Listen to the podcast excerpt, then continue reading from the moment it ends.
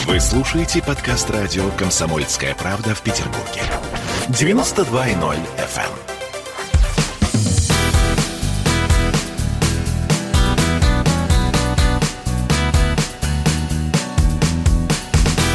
Легенды и мифы Ленинградского рок-клуба.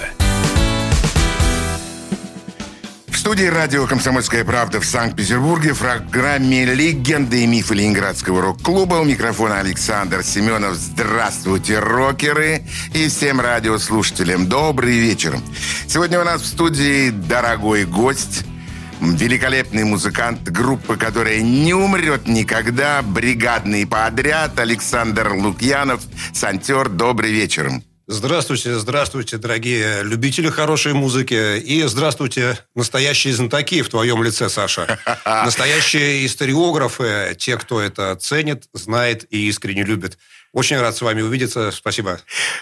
Сразу в голосе Сантёра прозвучала не только музыкальная нотка, а нотка его профессиональной, одной из профессиональных деятельностей ведущего радиопрограмм. Как приятно иметь дело с коллегой по цеху. Ну, если мы с тобой начали на такой позитивной ноте друг друга поливать сгущенкой из ведра, то давай на этой ноте и продолжим. Я думаю, что мы свои позитивные вибрации распространим на всю нашу огромную страну. На всю нашу аудиторию, всех наших радиослушателей. Скажи, пожалуйста, когда и где ты родился? Я родился в Питере 53 года назад в пролетарской семье.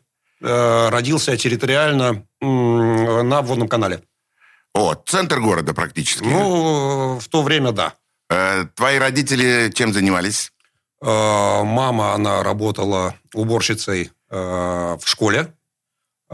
Папа трудился на ниве охранной сигнализации. Он устанавливал вот такие, знаешь, штучки, которые сигнализируют о пожарах, о взломах и тому подобное. Вот такая вот простая семья, ничего, в общем, такого особенного. Никаких позывов к искусству в то время у меня не было. Вот, ты сразу почувствовал, куда я хочу повернуть. То есть не было никаких музыкальных направленностей, тебя не заставляли слушать музыку, тебя не хотели отдать учиться в музыкальную школу. Ты знаешь, я до сих пор жалею об этом. То есть предложения поступали. У меня мой старший брат, он старше меня на 7 лет, он играл на трубе.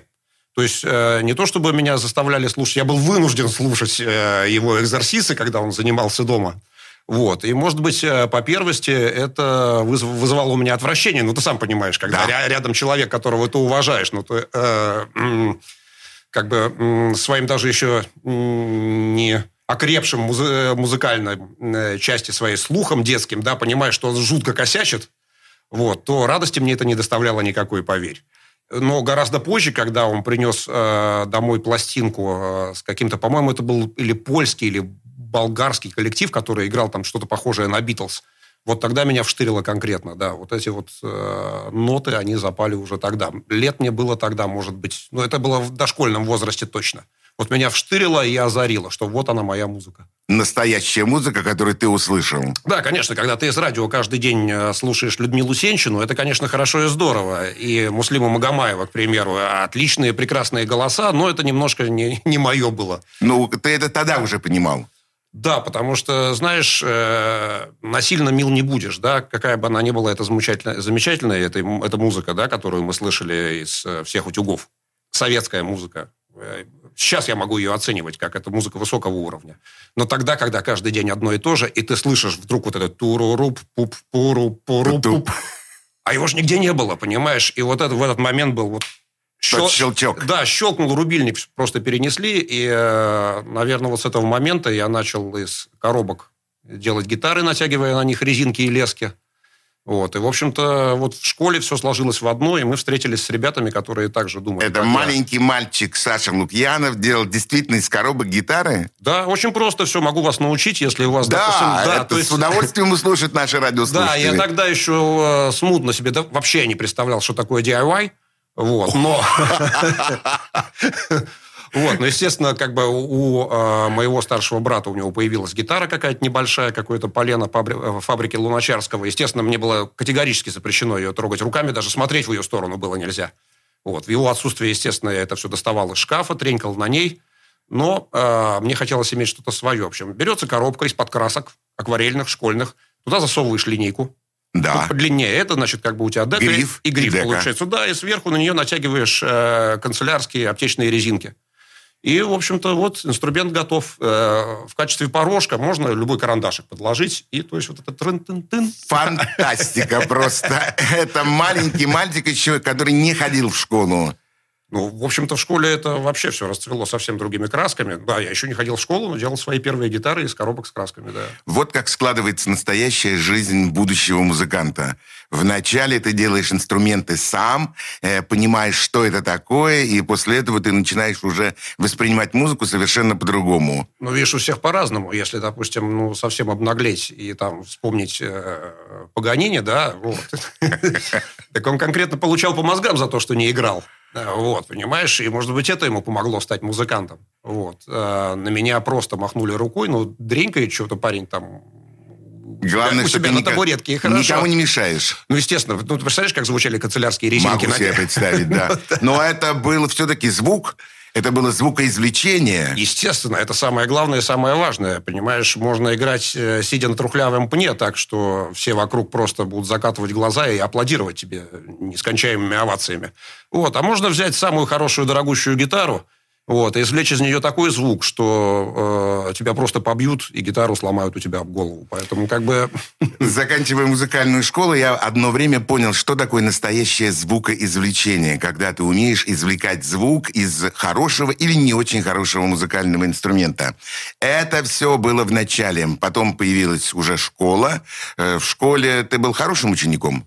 Да, ты знаешь, как неудивительно, я учился хорошо. Мне очень легко давалась учеба, и особых напрягов по этому поводу я не испытывал.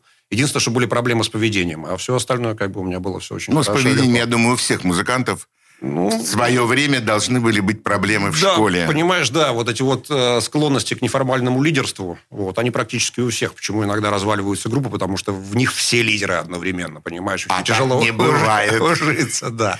Ну что, давай попробуем послушать первое произведение, которое прозвучит сейчас в эфире. Назови, пожалуйста, этот трек. Я специально выбрал этот трек, потому что это как раз вот из давних со всех времен. Я заранее приношу извинения за качество. Дело в том, что этот трек был записан в кинобудке школы номер 226, где я работал впоследствии учителем физкультуры 3 года. Об этом позже. А песню исполнил наш первый фронтмен Николай Михайлов. Песня называется «Жизнь». Вы наверняка ее слышали и в исполнении Миши Горшинева, и в исполнении бригадного подряда. Надеюсь, что вы получите удовольствие.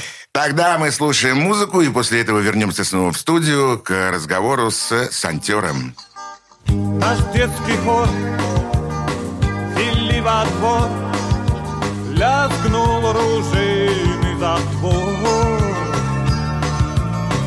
Команды пли, как вы могли нас прекратить разговор. Жизнь разносилась, как петля, из потолка растет петля, проклятая инфляция.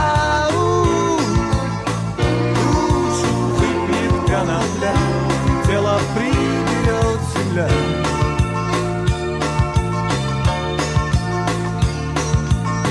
Вчера у нас вдруг свет погас, эй, люди все кинулись в пляс. Плясал дурдом, а под столом кто-то выдавливал глаз. Разносилась, как петля, из потолка растет петля, проклятая инфля. Душу выпьет конопля, тело приберет земля.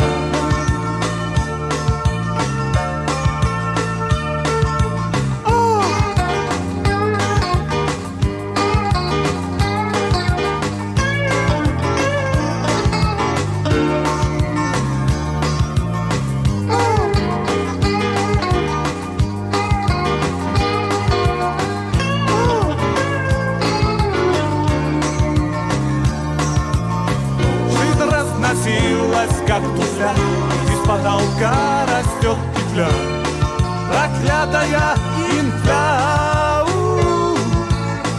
Уж тебя, тело приберет земля.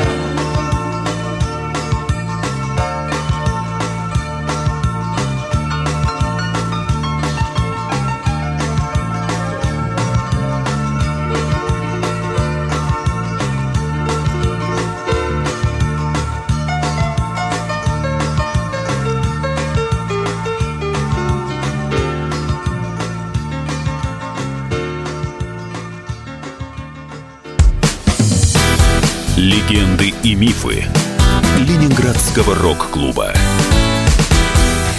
Я, Эдвард, на вас рассчитываю как на человека патриотических взглядов. То возникает вопрос, а куда податься русскому мужику? Ну, разве что в ЧВК Вагнера. Перефразируя известную либеральную формулу, российскую либеральную формулу, надо дождаться, пока вымрет последнее непоротое поколение, да? Отдельная тема с Олегом Кашиным и Эдвардом Чесноковым. На радио «Комсомольская правда». По будням в 9 вечера по Москве. Тоже мочить в сортире, но других и не так.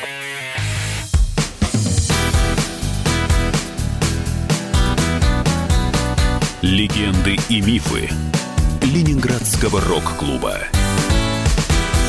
В студии радио «Комсомольской правды» в Санкт-Петербурге в программе «Легенды и мифы Ленинградского рок-клуба». У нас в гостях сантёр Александр Лукьянов, группа «Бригадный подряд». Я еще раз здороваюсь с теми, кто к нам только что присоединился. Ребята, зовите своих друзей, гостей, родственников и малознакомых людей к вашим радиоточкам и приникайте к ним своими трепетными ушами. Я рад быть с вами. Какой профессионализм! Вот он, богатейший опыт, который невозможно ни потерять, ни забыть. Это святое. Есть еще один эпитет, который употребляется обычно в таких связках. И пропить. Я умышленно не хотел об этом говорить. Хотя, впрочем, наверное, к этому мы все-таки вернемся. Школа. Что случилось в школе? В школе произошло, наверное, важнейшее событие. В одном классе встретились люди, которые думали приблизительно одинаково. Мы, представляешь, вот рабочая окраина, Купчино, да, все это происходило, 363-я средняя школа. Вот. И где-то начиная класса, возможно, с 5-го, да, мы всерьез начали играть в рок-группу. То есть, понимаешь, это было очень серьезное увлечение в то время, когда наши одноклассники, наши сверстники болтались по стройкам, хотя мы тоже это делали, вот, потому что район только отстраивался, и основные развлечения были именно на стройках, да, то есть вот там поболтаться, там было интересно. Это сейчас люди ходят для того, чтобы себя взбодрить в какие-то квесты, вот, занимаются какими-то прыжками с определенным поворотом тазовой кости для того, чтобы всех удивить. Вот.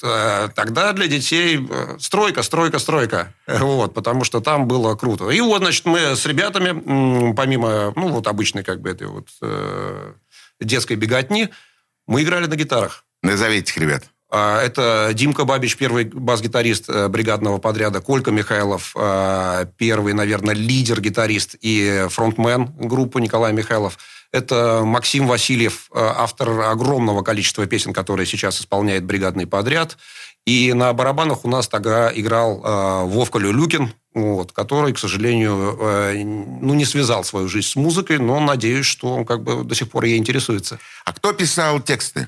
Ты знаешь, писали все. Это текстами назвать очень сложно, то, что мы писали. Это был просто поток сознания бессвязный. То есть мы приблизительно понимали, что англоязычная музыка, вот, она сюрреалистична в своей основе. То есть мы пытались со словарем что-то переводить. У нас получалась откровенная галиматья.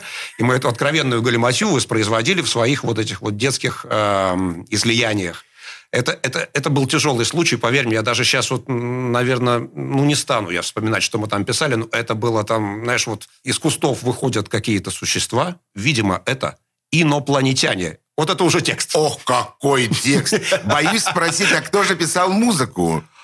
Понимаешь, музыку сначала писал только Макс, потому что он знал аккорды. Мы просто так хаотически стучали по чемоданам, которые заменяли нам барабаны, и били по струнам, более-менее стараясь ритмично в это попадать. Вот. И, по мере узнавания аппликатур, Вот. Постепенно все подключились, но, естественно, наше начальное творчество, оно основывалось. Если в песне было 2 аккорда, это была уже победа. Это победа. 3 аккорда, это невозможно. 3 это Шопен практически, это что? Хорошо, а как же получилось так, что прозвучало такое профессиональное слово «аппликатура», а ведь никто из вас не имел музыкального образования? Нет, ты знаешь, все было именно тетрадочка в клеточку, расписаны табы. И, в общем-то, вот так вот играли. Этот пальчик сюда, этот туда, это нонконогрифия здесь, это здесь. И сами постепенно развивались. Но вот впереди всего коллектива, естественно, вот Максим Васильев шел. Он этим как бы занимался активнее, наверное. Вот. И, в общем-то, он и являлся учителем нашим. Вот. В гитарном плане, я имею в виду. Ну, это фантастика. Маленькие пятиклассники, которые играют уже музыку, сочиняют песни и одновременно еще как-то бегают по стройкам. Это здорово. Ты знаешь, я тебе скажу больше. Мы в такой степени верили в эту игру, что к классу, наверное, к 7-му мы уже начали издавать свой журнал, естественно, рукописный. Вот. Дима Бабич занимался у нас фотографией тогда, да, то есть у него отец выделил ему фотолабораторию, у него было такое увлечение. И вот мы как раз вот на этих свалках купчинских и стройках делали свои первые обложки альбомов. Вот. То есть у нас был обратный путь построения материала. Мы сначала снимали обложку на альбом, ее расписывали, раскрашивали там фломастерами. Потом мы думали над тем, какие песни в него войдут, а потом писали уже сами песни. Вот, то есть... Мы работали от обратного. Мы всегда были визуалистами, черт нас побери. Слушайте, так вы просто гениальные ребята какие-то были. А вы ты вот в этом сомневался, что ли? Я, в общем, да, не сомневаюсь, поскольку я группу «Бригадный подряд» знаю очень хорошо, люблю очень давно. Великолепные выступления, которые я помню, подрядников, это всегда шумно, всегда весело, всегда с такой энергией.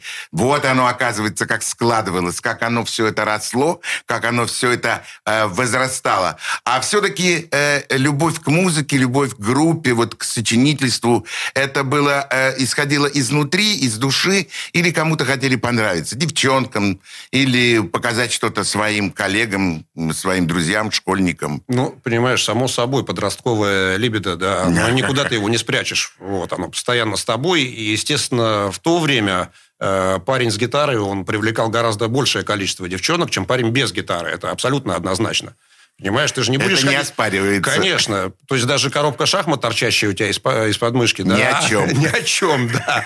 Вот. А если ты умеешь играть песню «Марионетки» «Машина времени», то как бы у тебя есть огромные шансы чего-то добиться в отношениях с девчонками. Это первое. А второе, наверное, просто когда ты первый раз для кого-то что-то сыграешь, да, тем более в составе, условно говоря, бенда, это такой, извините, ну, в кавычках, наркотик, с которого слезть уже невозможно. То есть даже когда у нас не было концертов, когда ну, не было возможности, да, как-то себя представлять, пускай скромной, но публике, мы играли друг для друга. Вот. Это просто отличное времяпрепровождение было для нас. Нам это было интересно. А когда мы еще начали, скажем так, употреблять напитки, кроме лимонада и кефира, кое-какие, то это раскрасилось совсем новыми красками. Я никого ни к чему не призываю, ребята. Каждый думает своей головой. Поэтому... Но было. Но было, конечно, было. Чего это скрывать? Да, и скрывать совершенно нечего. Я хочу услышать еще один трек. Предложи, пожалуйста, нашим радиослушателям, что да. мы будем слушать да, сейчас. Да, сегодняшний подбор музыки, он такой интересный. Я решил, что следующей песней будет песня в исполнении Миши Горшенева, который исполнил песню «Бригадного подряда» в своем сольном альбоме «Алкоголик-анархист». Песня, к сожалению, как-то куда-то запропала. Она редко звучит и в эфирах, и я вижу, что в плейлистах у людей ее как бы ну, явно не хватает. Поэтому послушайте, пожалуйста. Песня называется «Я никому не нужен».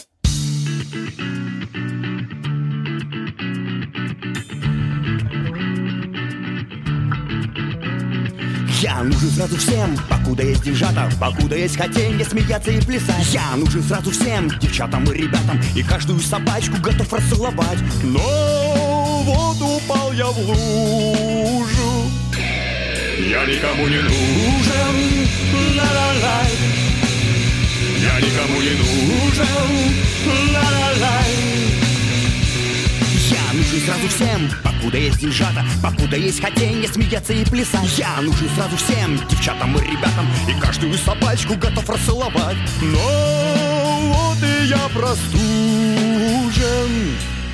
Я никому не нужен, ла-ла-лай. Я никому не нужен, ла-ла-лай. Я нужен сразу всем, покуда есть девчата, покуда есть хотенье смеяться и плясать. Я нужен сразу всем, девчатам и ребятам, и каждую собачку готов расцеловать. Но вот я обнаружил, я никому не нужен, ла-ла-лай. Я никому не нужен, ла-ла-лай. Я никому не нужен, ла-ла-лай. Я никому не нужен, ла-ла-лай.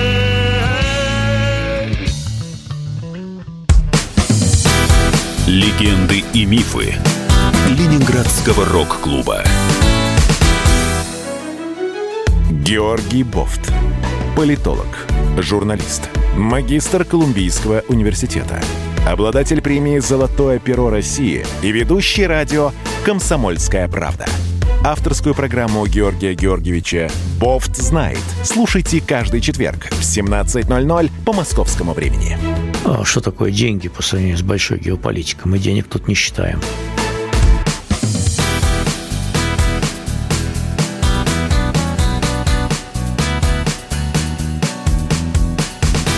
Легенды и мифы Ленинградского рок-клуба.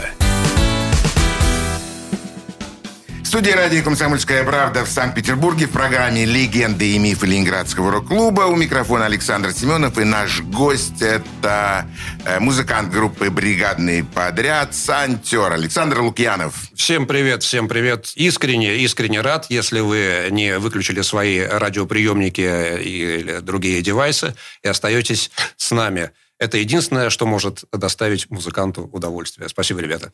И еще аплодисменты. И гонорары. Это все доставляет удовольствие. Да, и девчонки, ломящиеся в гримерку, и безумствующие журналисты, вспышки фотоблицев, самолеты и всякие другие излишества нехорошие иногда доставляют удовольствие. Но это все в будущем. А пока школа заканчивается, бэнд существует, но при всем при том...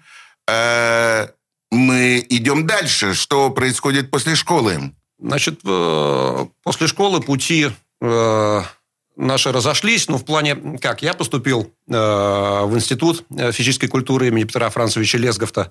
Ребята, у кого-то был техникум, ПТУ.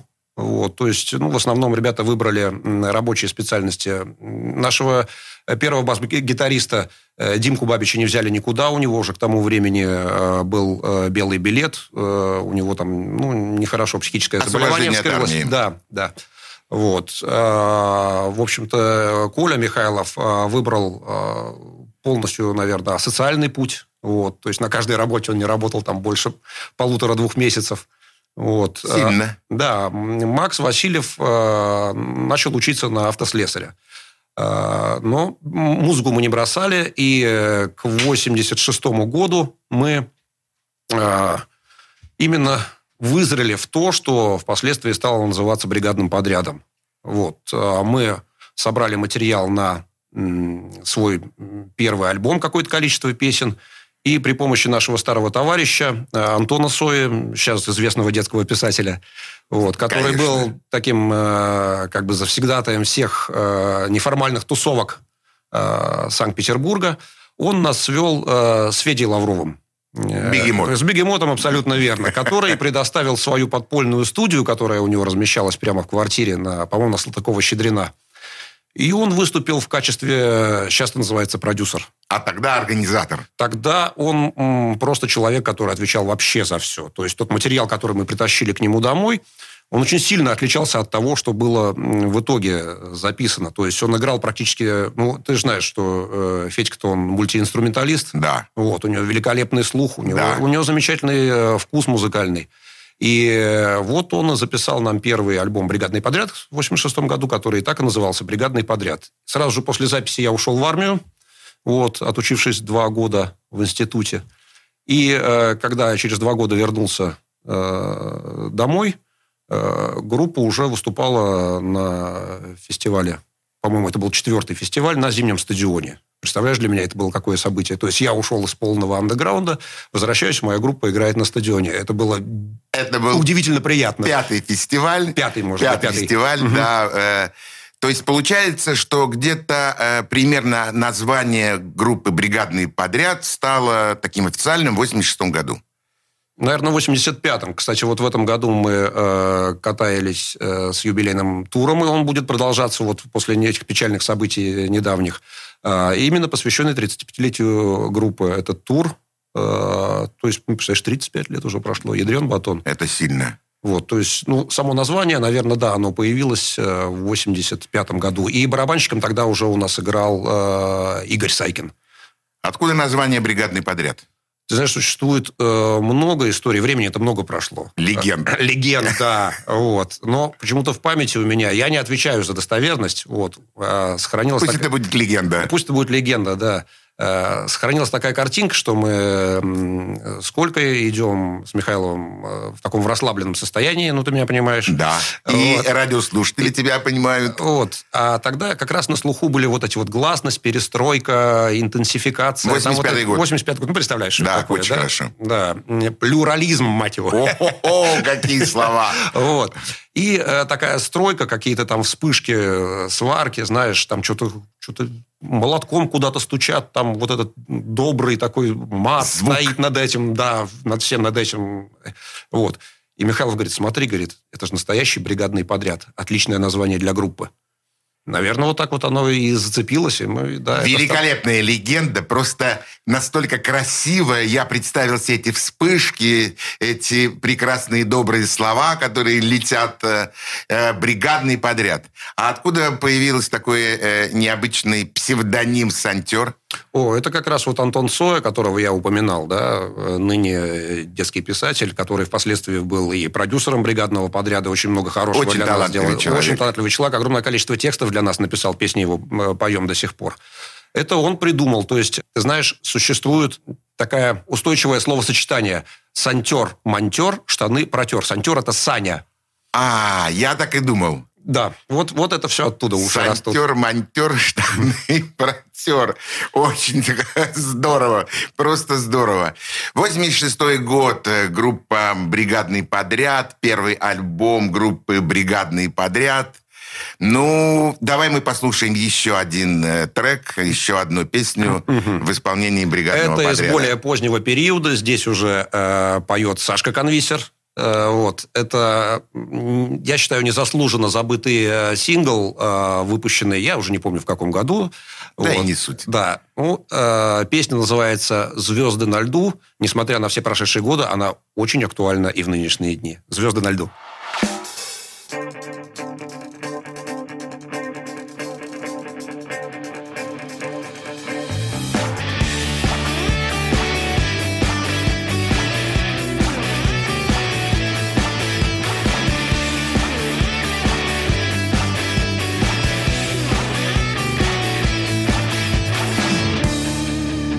Сложив на животе натруженные руки, огромная страна с мерцающих экранов ждет порцию культуры, испытывая муки, как будто алкоголик до первого стакана. Расслабившись привычно в потоке мутной жижи, холодная страна оттаяла душою. У нас все хорошо, а будет все отлично, ведь через 5 минут для нас покажут шоу.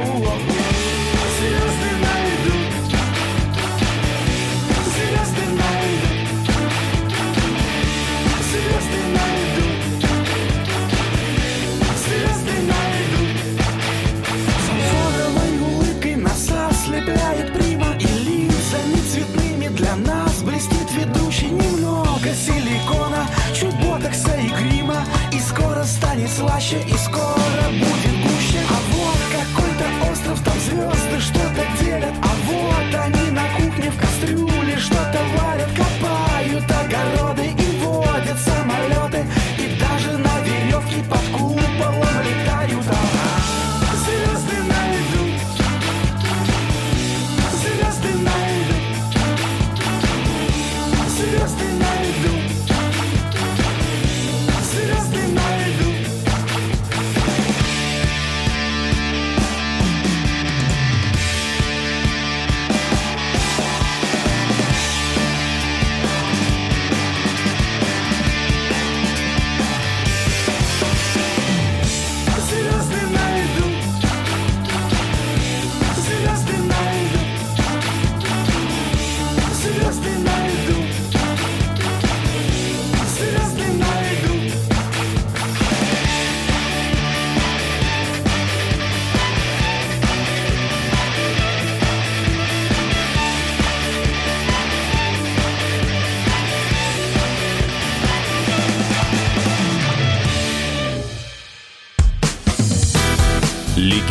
и мифы Ленинградского рок-клуба. Как дела, Россия? Ватсап-страна! Это то, что обсуждается, и то, что волнует. Это ваши сообщения в прямом эфире, в том числе и голосовые. Каждый будний день с 11 до 15 часов с Михаилом Антоновым. Эфир открыт для всех. Включайтесь. Радио «Комсомольская правда». Радио про настоящее.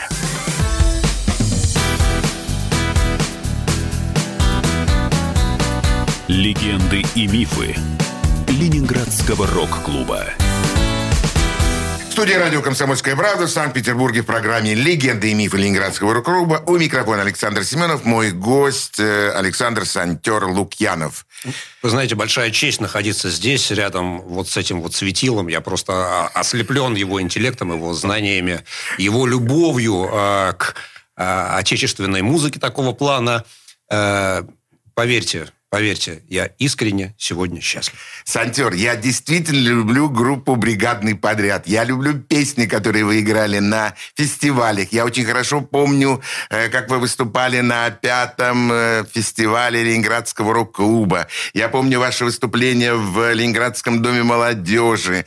Я помню ваше выступление. Ну, то есть, я действительно люблю вашу музыку. Вы настоящие панки, потому что то, что вы вытворяете, то, что ты вытворяешь на сцене, это не поддается никакому описанию. Это энергетика, которая просто заливает первые ряды радиослушателей. Ну, и я надеюсь, наших радиослушателей тоже. Вернемся дальше к продолжению разговора о тебе, о музыкантах, о группе «Бригадный подряд». Что произошло потом? Ну, вот... В то время, когда я вернулся из армии, мы на этом остановились, группа, значит, уже... альбом, скажем так, прозвучал нормально, позитивно, группа уже состояла в рок-клубе, вот, но там отдельная смешная история, как принимали, это вообще просто... Вот во второй части, поскольку у нас обязательно будет вторая часть, я задам тебе первый вопрос именно о рок-клубе. Хорошо, давай, не забудь вернуться к этому, потому что это реально смешно. Песни, которые тогда звучали, и они потом вошли в альбом «Членский взнос», в большинстве своем написал Юрка Соболев. Вот. Очень хороший человек. Гитарист. Прекрасный гитарист.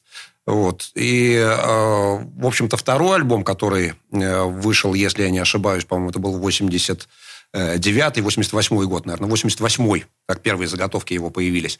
Материал туда был написан в большинстве своем Юркой. Вот. И поскольку он уже занимался и аранжировками, и всеми делами, то есть я тогда немножко отошел от группы все-таки. То есть я все равно присутствовал на всех этих тусах, я даже какое-то время пытался администрировать группу, там, с переменным успехом, не могу сказать, что я там прямо вывел их в мировые звезды. Вот. Больше это все-таки были совместные тусовки какие-то и такое кайфовое времяпрепровождение. Вот. И потом на несколько лет я просто отошел от группы. То есть, естественно, я приезжал на концерты, я следил за тем, что происходит, но внутри в этой каше я не варился. Сантёр, почему? Ну, как тебе сказать, вот мы начинали с этого разговор, помнишь, о том, что каждый рок-музыкант, он неформальный лидер. Понимаешь? А, наверное, у Юрки и у меня своей харизмы хватает на... больше, чем нужно для оптимального существования коллектива. И два сильных лидера не могут существовать на одной площадке. Да, и ты знаешь, эта история потом, она опять же сыграла свою роль, когда я вернулся в группу, а Юрка уже не принимал в ней участие. Когда мы по новой все собрали, это Соя нас, Антон, собрал опять, говорит, ребята, давайте начинать по новой. Вот. Был концерт, где мы с ним вдвоем вышли на сцену. То есть мы хотели играть, чтобы два гитариста было. И ты знаешь, мы не смогли ужиться опять. И тогда я еще раз ушел, а он остался, и было продолжение у группы. То есть вот такая история. Я это абсолютно нормально воспринимаю и не вижу в этом ничего не обидного, ничего для себя мизерабельного. Это жизнь. Все так и устроено. Главное понимать это правильно. Сцена – это жизнь, конечно. Ну, конечно, потому что вы сталкиваетесь там. О, удивительно. Я очень хорошо помню и Юру Соболева, и, конечно, тебя на сцене. Но никогда не представлял, что вы такие два сильных лидера, которые не могут ужиться друг с другом. Ну, ты знаешь...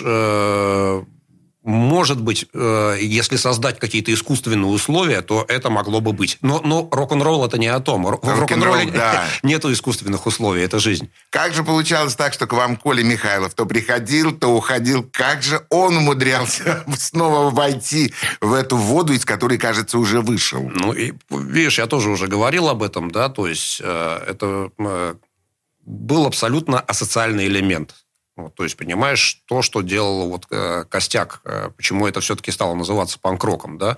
То есть, человек, который презрительно относился ко всем условностям жизни. Ему вот реально было на все наплевать. Вот Сашка Конвисер потом сказал очень хорошую фразу, которую я запомнил, и которая полностью описывает Колю Михайлова. Это человек, у которого нет понятия «хорошее» и «плохое». Он не понимал, что такое хорошее, что такое плохое. То есть, понимаешь, многие это воспринимали за какое-то, я не знаю, там, за... подлость, скрытность или, наоборот, какой-то эпатаж ненужный. Он просто так жил. У него... Вот он просто жил, как хотел, как ему нравилось. Это его образ жизни. Это именно жизнь образ, не сценический образ. Не... Он... Именно жизнь. Абсолютно верно, да. Это вот так вот, понимаешь? И то, что он был так пристрастен к алкоголю, да. Вот. Ведь были же неоднократные попытки его ограничить как бы в этом. Вот. Это просто его... Это расширяло ему сознание. Для многих это является тупиком. Он об этом тогда еще не знал. И для него это тоже стало тупиком, и кончилось все печально. К сожалению, да, он ушел из жизни, если я не ошибаюсь, то где-то 2000, по-моему, 5 или 6 год. Да. Да, ну, действительно, очень необычно, как складывается судьба группы «Бригадный подряд». Вы расходились, сходились, музыканты приходили, уходили, но группа все равно была. Она все равно существовала, даже если на какое-то время вы выпадали из какой-то музыкальной жизни, из музыкальной сцены. Это, во всяком случае, я всегда понимал, что вы есть. Может быть, вы вот сейчас вы не на сцене, но вы все равно будете на ней через год, там, через, не знаю, 2 года. Это все равно должно произойти. В вас было такое количество энергии, что внутри вы держать это не могли. Все верно. И, понимаешь, вот, может быть, именно поэтому в группе впоследствии переиграло такое количество музыкантов. Потому что, понимаешь, в общем-то, я никогда не считал это музыкальным коллективом. Это, знаешь, скорее какая-то коммуна, какая-то адское шапито передвижное, вот, в которое приходит кто хочет и уходит кто хочет. Никто никого ни за руку не держит, не затягивает туда. Понимаешь, и к нам подключались музыканты разных уровней. Да. Вот, и те, кто, собственно, извините, и лыка не вязали, вот, и те, кто сейчас собирает стадионы. Мы все играли вместе, нам было интересно. Сейчас я предложу нашим радиослушателям послушать еще один музыкальный трек в исполнении группы «Бригадный подряд». Угу. Это мы будем прощаться в нашей первой передаче, но наша следующая встреча произойдет ровно через неделю. В гостях у нас будет также Александр Лукьянов, «Сантёр» и, естественно, песни группы «Бригадный подряд». А что мы будем слушать сейчас? Сейчас, ты знаешь, я специально выбрал песню, которая... Это... Песня и бригадного подряда, и не бригадного подряда. Это сайт-проект, который назывался «МП-3». Вот, опять исполняет произведение Сашка Конвисер. Это абсолютно другая музыка, которая нам тоже очень нравится. Не обязательно грохотать гитарами и жестко стучать в барабаны. Песня называется «Грустная история». Мы слушаем трек и прощаемся с нашими радиослушателями до следующего выпуска. До свидания. Всех благ.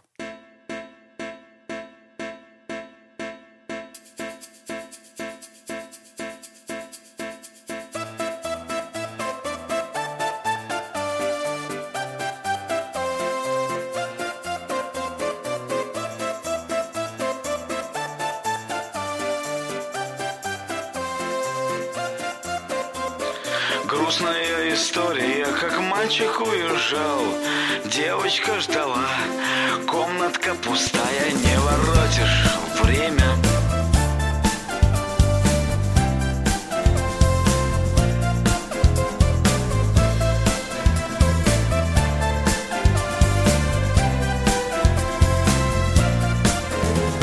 Зимний день заполз на пик, Витебский вокзал. Грузчики-бомжи до расставания встречи.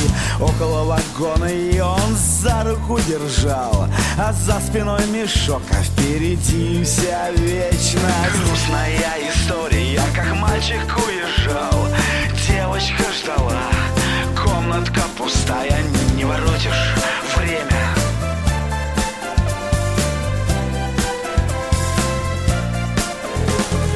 Горы да аулы, пол 58-й. Защищать страну, то не пустые речи. Утром за палаткой он писал письмо, а снайпер за спиной, я переоделся вечно. Грустная история, как мальчик уезжал. Девочка ждала, комнатка пустая, не воротишь время.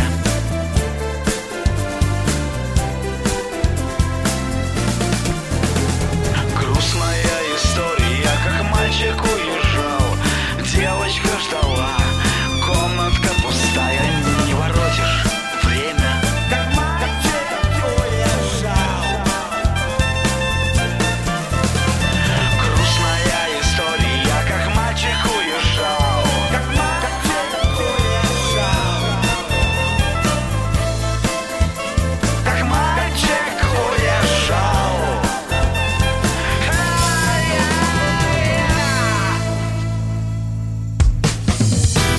Легенды и мифы Ленинградского рок-клуба.